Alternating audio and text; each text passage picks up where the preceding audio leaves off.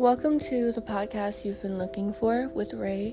Just a disclaimer this is not a very structured podcast. I get sidetracked very easily, so if you are looking for a very put together and layered podcast, this might not be the one that you've really been looking for.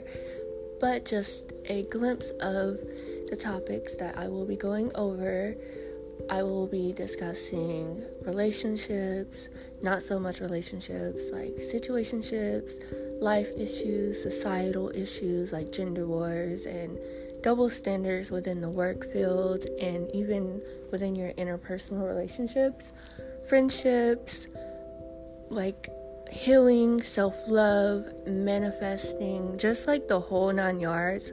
Anything you could possibly think about would be in this podcast. So, is this really the podcast you've been looking for? If so, tune in every Wednesday for new episodes.